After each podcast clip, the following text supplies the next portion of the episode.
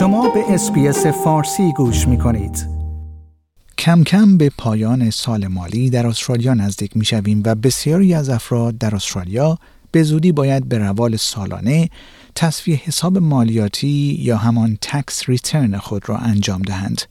آنها باید چه نکات مهمی را در هنگام انجام تسویه حساب مالیاتی خود در نظر داشته باشند؟ اشتباهات رایجی که افراد در هنگام تسویه حساب مالیاتی خود مرتکب آنها می‌شوند کدامند؟ افرادی که در سال مالی کنونی از خانه کار کردند یا به زبان دیگر working from home باید چه نکاتی را در هنگام انجام تسویه حساب مالیاتی خود در نظر داشته باشند؟ برای یافتن پاسخهای این پرسش ها من پیمان جمالی هستم و روز گذشته فرصتی دست داد تا گفتگویی داشته باشم با آقای علی یوسفی مدیریت شرکت Tradewise Solutions Chartered Accountants در ملبورن که توجه شما رو به شنیدن این گفتگو جلب می کنم.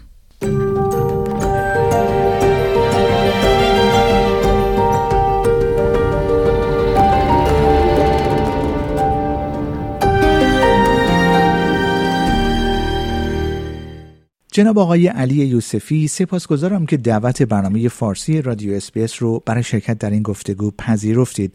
جناب یوسفی کم کم به پایان سال مالی در استرالیا نزدیک میشیم و بسیاری از افراد در استرالیا به زودی باید به روال سالانه تسویه حساب مالیاتی یا همون tax return خودشون رو انجام بدن امکان داره بفرمایید چه نکات مهمی در سال کنونی وجود داره که شنوندگان در هنگام انجام تسویه حساب مالیاتی خودشون باید اونها رو در نظر داشته باشند. سلام به شما جناب جمالی و شنوندگان عزیز رادیو SBS فارسی. همونطور که فرمودید با نزدیک شدن به پایان سال مالی در استرالیا عزیزانی که در مشاغل مختلف چه به عنوان کارمند یا گرداننده business فعالیت می‌کنن علاقمند هستن که حد اکثر برگشت قانونی مالیات یا اصطلاحا tax return رو داشته باشن.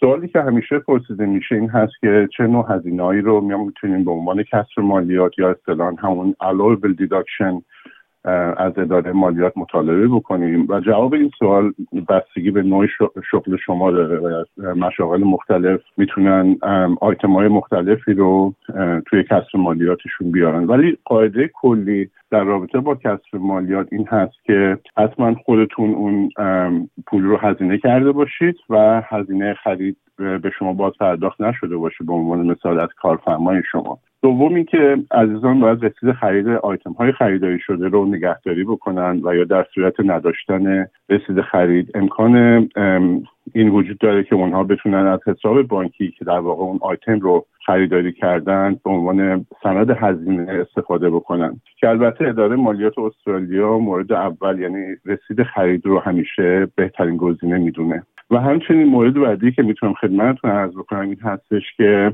هزینه باید در رابطه مستقیم با کار شما باشه و برای مصارف شخصی هزینه نشده باشه. با این حال اگه این هزینه هم مربوط به کار شما باشه و هم هزینه شخصی شما باشه به عنوان مثال هزینه موبایل تلفن موبایل شما شما این امکان رو خواهید داشت که بخشی که مربوط به کارتون هست رو در مالیاتتون محاسبه و مطالبه بکنید. جناب جمالی تغییری که در سال مالی جدید در مورد کسب مالیاتی ما داریم مربوط میشه به هزینه های کاری مربوط به کووید که مربوط به کارمندا و یا قراردادی ها میشه و برای رفتن به کارشون متحمل شدن. اقلامی مثل تست های کووید از جمله پی سی آر و رپید تست اصطلاحا و یا ضد عفونی کننده های دست که افراد وقتی در تماس مستقیم با مشتری هستن به عنوان مثال خورده فروشی ها یا رستوران ها استفاده می‌کنن. اینا می‌تونن این هزینه رو در تجهیزشون بیارن و محاسبه بکنن و یا ماسک صورت در صورتی که که به عنوان تجهیزات حفاظت فردی در ازشون نام می‌بریم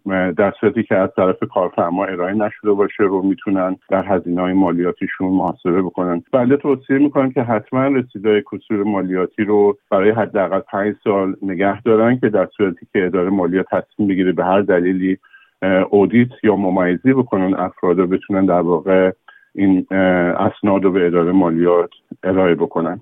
جناب یوسفی آیا امکان داره کمی هم درباره اشتباهات رایجی که افراد در هنگام تصفیه حساب مالیاتی خودشون مرتکب اونها میشند هم لطفا کمی توضیح بفرمایید؟ بله حتما جمالی از جمله اشتباهات رایجی که افراد هنگام مطالبه برخی هزینه ها در برگشت مالیات انجام میدن می‌تونیم به تقاضای کسب مالیاتی زمانی که در واقع هیچ پولی هزینه نشده اشاره بکنیم و یا اینکه زمانی که مطالبه کسب مالیاتی و برای هزینه های خصوصی انجام میشه و یا عدم جداسازی هزینه های شخصی و هزینه های کاری و, و اینکه نداشتن رسید خرید برای مطالبات کسب مالیاتی. اینا از اقلامی هستن که خود اداره مالیات منتشر کرده و با توجه به اون در واقع تاریخچه ای که برای تکسیتن انجام داده و این آمار در واقع آمار بیشترین آمار در واقع اشتباهات رایجی بوده که افراد انجام دادن. کار کردن از خانه یا همان working from home در سال مالی کنونی همچنان یکی از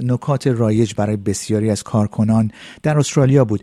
آیا امکان داره در این خصوص هم بفرمایید آیا نکته یا نکاتی هست که مایل باشید به اون اشاره بفرمایید؟ بله حتما. در در رابطه با مطالبه هزینه کارتخانه باید این مورد رو در نظر داشته باشیم که منظور فقط وظایفی مثل چک کردن ایمیل و یا جواب دادن به تلفن های کاری نیستش بلکه در واقع انجام کلیه وظایفی هستش که عموما ما در محل کارمون انجام می‌دادیم و حالا به در واقع home office و به منزل منتقل شده. گروهی از هزینه ها هستن که اصطلاحا ما به اونها running expenses یا هزینه های جاری میگیم و این هزینه هستن که به دلیل انجام وظایف کارمون در خونه به عنوان مثال هزینه برق مرتبط با کار اینترنت تلفن و همچنین هزینه استهلاک دارایی هایی که برای انجام وظایف کاریمون در خونه ازشون استفاده می‌کنیم مثل هزینه استهلاک کامپیوتر اینا.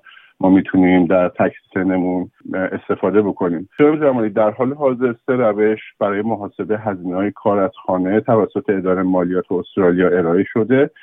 روش اول روش هزینه واقعی یا actual cost هستش. در واقع شما هر رسید خرید برای اقلامی که برای مربوط به کارتون خریداری کردید و نگهداری می‌کنید و شما می‌تونید اگه مربوط به کارتون هست صد درصد صد درصد اونا رو توی محاسبات هزینهتون به کار ببرید. روش دوم روش نرخ ثابت یا fixed rate method هستش که شما می‌تونید نرخ ثابت 52 سنت برای هر ساعت کار در خانه رو درخواست بکنید و روش سوم که یک روش موقتی به دلیل شرایط کووید هستش و در سال 2020 21 و 21 22 در واقع اداره مالیات استرالیا ارائه داده ما به shortcut method یا روش میانبر میگیم که می‌تونیم برای هر ساعت کار از خانه 80 سنت مطالبه بکنیم. با انتخاب این روش فقط اینو باید در نظر داشته باشید که با روش میانبر دیگه نمی‌تونید هیچ هزینه دیگه ای رو برای کار از خانه مطالبه بکنید. حتی اگر تجهیزاتی خریداری کردید و تجهیزات گرونی بوده و